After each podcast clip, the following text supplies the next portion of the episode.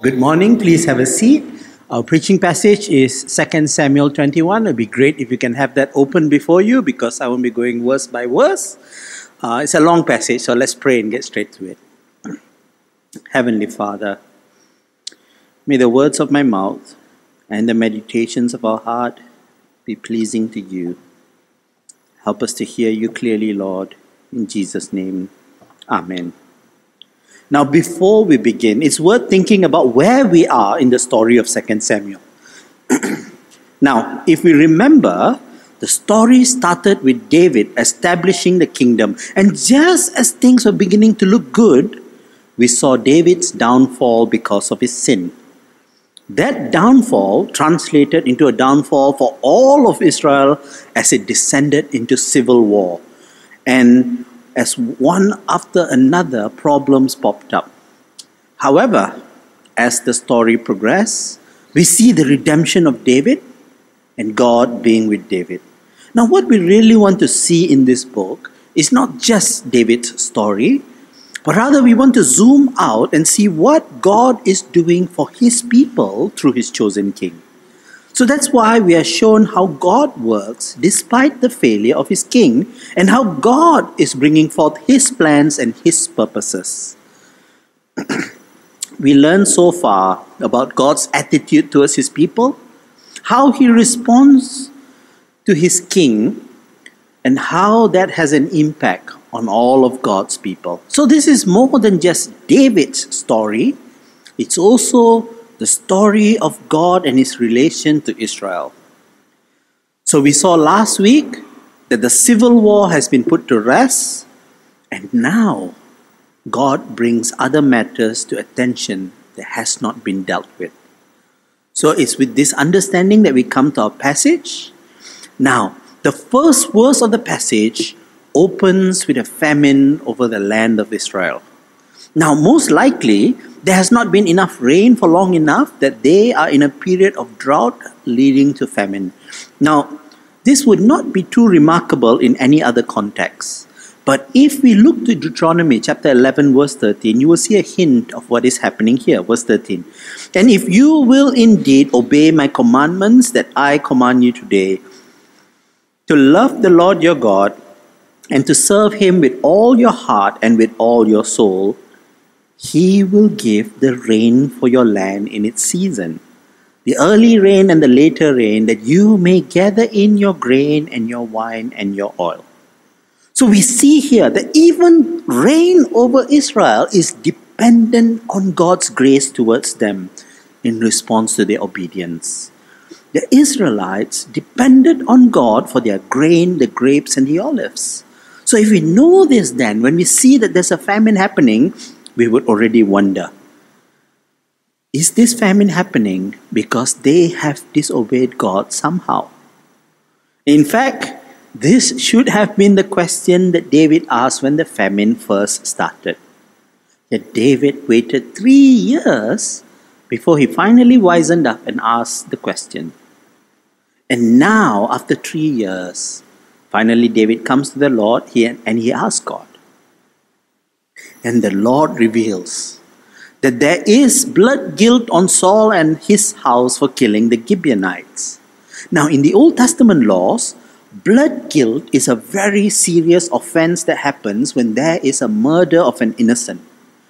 Now, there's even an indication in the law that the guilt of this sin is one that is shouldered corporately unless it is atoned for. And when it is not atoned for according to the law, God Himself may step in to avenge the wrong innocent party. So, the point of this is that this is a sin that's not only very serious, but it also affects the whole nation. But before we go on, we should think about who these Gibeonites are and why is it such a problem that Saul killed them. God told Saul to kill people like the Amalekites, so why is killing this specific group of people bad?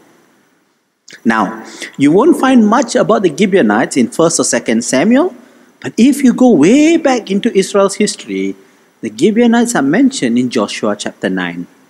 Now, back when Joshua was leading the Israelites to wipe out all the population in the promised land so that the Israelites can take over the land, the various tribes, the Hittites, the Amorites, the Canaanites, the Perizzites, the Hivites, and the Jebusites, gathered together as one to fight against Joshua and Israel. The Gibeonites, who were in the land, however, decided that Joshua and Israel has been totally decimating their opponents so far, and so they decided not to join the rest of the gang in fighting Israel.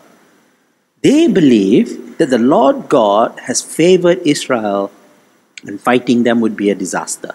So instead of hiding under the bed until the Israelites come knocking on their doors, they came up with a plan instead. They disguise themselves as if they were travelers from a distant land and they come before Joshua. And so they pretended, Oh, we are travelers who have heard about the Lord and what He has done for you and the Israelites. And then they asked the Israelites, Make a covenant with us. The Israelites, without checking with God, agreed to it. But later they found out that the Gibeonites have played them. They were actually people in that land. However, realizing they had made a covenant with them before the Lord, they realize now they have to honor the covenant because God takes the word of his people seriously, as we saw in our readings today. So, they agreed to honor the promises and the Gibeonites lived with the Israelites and served them. They became water carriers and woodcutters for the house of God and Israel. And due to their covenant, Israel did not only spare them, but also protected them. Now, about 400 years later, Saul had in his zeal struck down these people despite the promises made towards them. In other words, Saul has broken a covenant of Israel made before God. And this is why God is angry now, which is shown through these years of famine. In a bid to look good and powerful before his people, Saul has ordered the mass execution of the Gibeonites for who for all intents were not soldiers. They didn't have fortifications and weapons of war. They were people who lived with the Israelites, served them, and depended on them for their protection. Yet, it was Israel itself under Saul's kingship that started slaughtering them. And the fact that Saul was described to have acted in his zeal shows us that this is not an isolated killing of a few people, but most likely a wholesale genocide against the people. So now, David understands the scope of the problem and he understands that the famine is caused by God's anger at the wrong suffered by the innocent Gibeonites. Israelites have broken the covenant and spilled innocent blood. So God is rightly angry with them. So David asked them, What can we do in atonement? Now, David believed that if they bless Israel who have transgressed against them, then God will relent from his judgment. See, David needed to find a way to make things right again.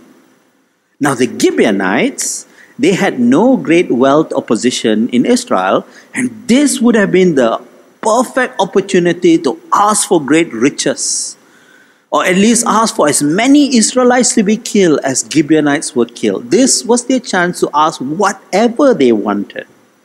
And they had every right to say, for every Israel, for every Gibeonite killed, kill an Israelite.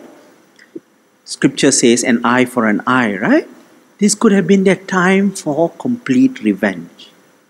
Yet you see, they respond humbly. They made no demands for gold and silver and they even say they have no authority to put to death any man in Israel. Instead, they asked David to give up seven sons of Saul, and they also asked for judicial permission from David so that they can hang them to death.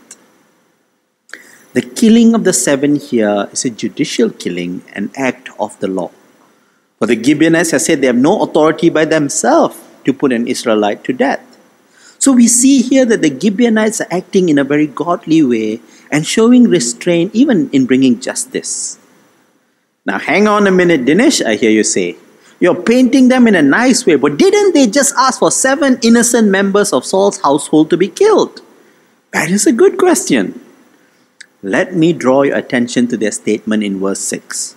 The Gibeonites says here, so that we may hang them before the Lord. So we can clearly see, right, that their intent here is not so much for revenge, but it is justice before the Lord. The execution is done for the sake of fulfilling justice before God. And you will also note how Saul is referred by them here. He is Saul, the chosen of the Lord. Now, Saul is rarely described in this way, and by reminding that Saul is God's chosen king when he did all these things, they're indicating that Saul was acting in the capacity as God's chosen king. Saul has not only transgressed against men, but also acted in a way that brought disrepute towards God because he represented God when he broke that covenant. God takes his name seriously, we know that from scriptures, and therefore we should see that this is a serious crime against God himself which brings dishonor to his name. So, by bringing such a harsh justice to this situation, the Gibeonites vindicated the name of the Lord and imply that God is not behind Saul's cruelty and covenant breaking. Because the matter is so serious, therefore the judgment too is equally serious. Now, you may still be unconvinced because if Saul is the perpetrator, how can his offsprings be put to death? The soul that sins shall die. The son shall not bear the sins of the father, scripture says in Ezekiel chapter 18. That is true. But let me bring you back to what the Lord declared to David in verse 1. There is blood guilt on Saul and on his house. Did you notice that? The guilt falls not only on Saul, but also on his household. Now, we are not given clear reasoning for this. Perhaps they were culpable, by allowing it to happen. Perhaps they have followed orders blindly. Perhaps they have benefited from their debts. We don't know that. Nevertheless, we see that God's judgment falls not only on Saul, but also on his household. Now, while we do not have perfect knowledge to judge them individually, we can trust that God, who is wise and all knowing and just, knows the extent of blood guilt and how justice should be parceled out. And if God Himself has pronounced that the guilt is upon the whole house of Saul, then we should not put ourselves above God to declare that, hey, that is not right. So we see that David acceded to the demands, he gave the sons of Rizpah and Merab to be hanged to their deaths. Notice also that of all the means of execution that was available, they chose hanging. Now, hanging in the Bible is a means of pronouncing a curse on the one who was hanged. By them being cursed, there comes a relenting from God as the demands of justice is met. And through this, through this then, the curse on the land is then atoned for and lifted up, as we will see in our passage today. In other words, these men were being offered up as a kind of sacrifice for the sake of justice, for the sake of atonement. God's wrath is satisfied by this, and he blesses Israel again in verse 14. Now, if this idea of a sacrifice for atonement and the reversal of curse seems like a shocking thing for you, it's not something you would see in our courts today, let me remind you of exactly how we received reversal from the curse of death to life. Adam sinned, and through him came death and the curse of sin into the world. We and all creation are cursed by this sin. However, Jesus who represented mankind. You can say he's from the house of Adam, right? The Son of Man hung on that cross. And as he did that, he who knew no sin was made sin. And upon him was the chastisement that we deserve. And God's wrath and judgment was satisfied by that sacrifice. So, if we choose to see the number seven in the offering of the seven men to be hanged as a symbolic number, pointing to this uh, Jewish idea of perfection, because seven is a number that represents perfection or completion, then if that was perfection, seven men being offered and hanged, then can I ask you, friends, to look at Jesus who never sinned, who was the perfect offering because he offered himself out of his free will, despite not actually sharing in our guilt. And there we see a more perfect offering than even these seven men were.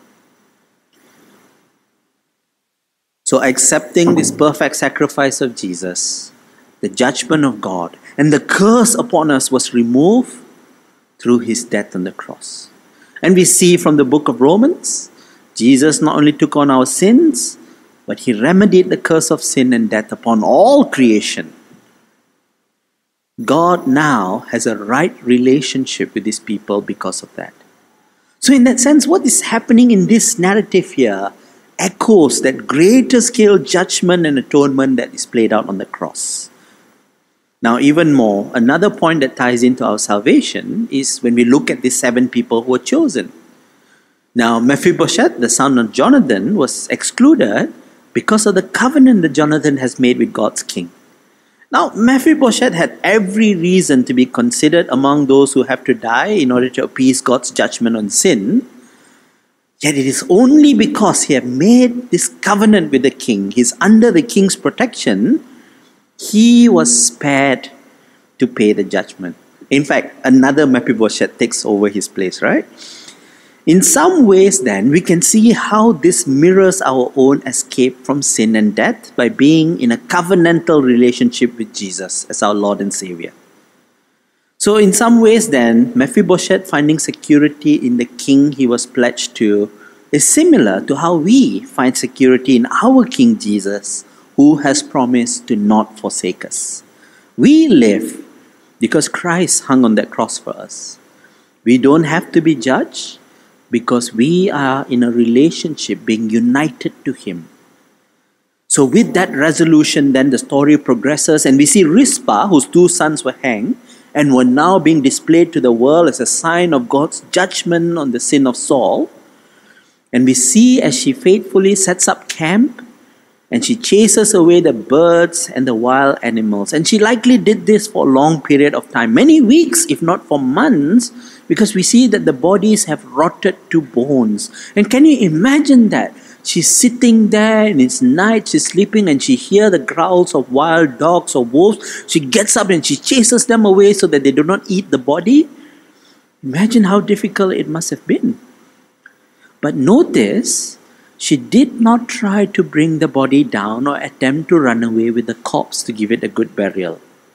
And so, in the way that she dealt with this, she showed honor to the dead, but at the same time, she did not seek to go against God's judgment or King David's decision. And so, what she did moved David's heart, and he took it upon himself to gather the bones of those who were dead, and together with the bones of Saul and Jonathan, gave them a proper burial back in the lands of the tribe of Benjamin. And notice that this only happened once it started to rain again which indicated that God is satisfied with the justice done. And so in Rizpah, we see this godly response, even in terrible sorrow and suffering. She does what is honorable, but obeying God all the time, waiting for God's forgiveness to be declared before the bodies are buried. And God, through His King, then shows her His mercy and kindness by finally giving her rest from her terrible labor and closure. And the way the narrative is played out so far helps us to see the bigger picture that God is showing us. Problem of David's sin and the rebellion it caused having been settled. Now, God is going back to the history of wrongs in Israel and He's tying up all the loose ends so that moving forward, Israel can be a nation that represents his purity and glory. Not a land still mired in its blood guiltness. And thus, while the problem of Saul's transgression is dealt with, his house was punished. We see that it didn't come by David's hand. There's no reason for further enmity between the house of Benjamin and Judah. David's hands are clean. So justice is done, but not at the cost of starting another fight between these two houses. And this is how God brings justice that leads to peace. Now, then the story moves on, and we are in the second part, the passage in verse 15, and we see here that God that while God has given people confidence that He has worked out peace from internal strife within Israel, the threat from outside still remains. The Philistines are back in town again, creating havoc and leading Israel into another fresh series of battle. So David chooses to lead his people from the front lines as the Israel fight the Philistines once again. In fact, in verse 16, we notice that the bad guy that David is fighting here is one who is a descendant of the giants and very similar to Goliath, both of them carrying massive spears. And we get the vibe this is a spiritual rematch David versus Goliath, part 2.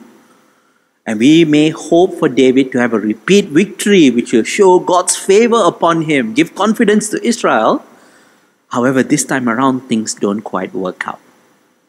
David finds out in verse 15 that he has become older and weaker physically, He's no longer the warrior in his prime, and he almost dies in the attack. Now, the contrast in tone is startling, right? Just a while ago, things were starting to look really good.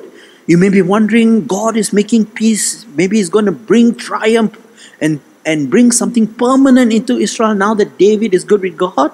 And then, boom, suddenly, you're faced with the reality that David is merely a human king whose power and strength is waning. Seeing that, what hope would you have for the future of Israel? As David fought and in his weakness was almost overwhelmed and killed, we see Abishai jumping in to save David in verse 17. And so, having avoided that close call, they determined not to let David go out to lead the armies. They decided it was their duty to protect David, and they made an oath that David shall not be allowed to go into battle lest he falls and quenches the hopes of Israel. So, if Israel's hope for peace and prosperity were resting on David and the victories that God gives him, this event shatters that expectation, right? Just when the Israelites may feel despair, we see a same phrase popping up again and again in the final paragraph from verse 18 to 22. And there was again war with the Philistine. Three more times it repeats, and each time a Goliath like figure appears, only to be defeated by one of David's warrior. So it seems that while David may not be strong anymore, God is strong and he gives victory to the Israelites.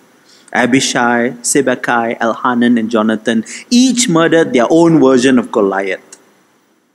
So, does this mean David is now a has been and is not relevant anymore? Is God showing on that he's moved on from David? Look at the summary at verse 22. These four were descended from the giants in Gath, and they fell by the hands of, who do we see here? David, and by the hands of his servant. Notice how David is being credited together with his servants, even though he didn't fight anymore. See, David is still God's king, and the victories are still attributed to him through his servants. In other words, we are reminded here that David's victory so far has always has never been about how strong David was. It was always about how powerful his God was. So even when David is weak, it's not a problem for God to use others to fulfill his plans for David. God has set David as king of Israel, and as David has come back to God in faithfulness, we see God continuing to keep his promises to his people. He gives them protection and blessing even in the face of terrifying odds. So, this entire episode is meant to show us God's faithfulness in keeping his covenants, his promises. In fact, you can tie in this whole chapter into the idea of God's faithfulness. In giving justice to the Gibeonites through David, we see God taking his covenant seriously and disciplining his people for breaking their covenants. Then we see the battle scenes with David, where he's a diminished warrior, yet we see God keeping his covenants by enabling others to stand up and support David. So we learn that it is in trusting God's king that God works out his promises. When David was weak, the answer was not to dump David and find a stronger king, is to trust in God's purposes for his king and serve the king through that. God gives victory to his people for the sake of establishing his kingdom. Now, friends, in the same way, we too must trust Jesus no matter what our circumstances are. We are to serve our King and do his will. And as we do that, God grants us successes, not because we are good or we are strong, it's because we serve His King who's fulfilling His purposes, and it is the King's victory through us. God does have a plan for His people in His kingdom. A plan may look chaotic and bad for us. For example, look at what we saw today. If you're a Gibeonite, your people were massacred. If you're an Israelite, the land was in famine. If you're a soldier of Israel, you saw David almost dying in front of you. But see how God eventually works things out and brings good. God took out Saul, replaced him with David, which later leads to David bringing the Gibeonites justice, restoring relationship with God. Through the famine, God brought Israel into repentance, into realizing and acknowledging their blood guilt, and through that event, put an end to Saul's descendants who may have entertained thoughts of future succession to the throne. When the battles came, David falters, but God shows through David's men that God is still in charge. He is the one they need to look up to. So for us, when things look bad, remember that God's chosen king, a more perfect one than David ever was, sits on his thrones now.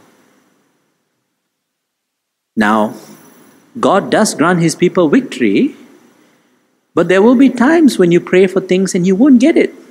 You won't get victory sometimes over a sickness that you're praying for.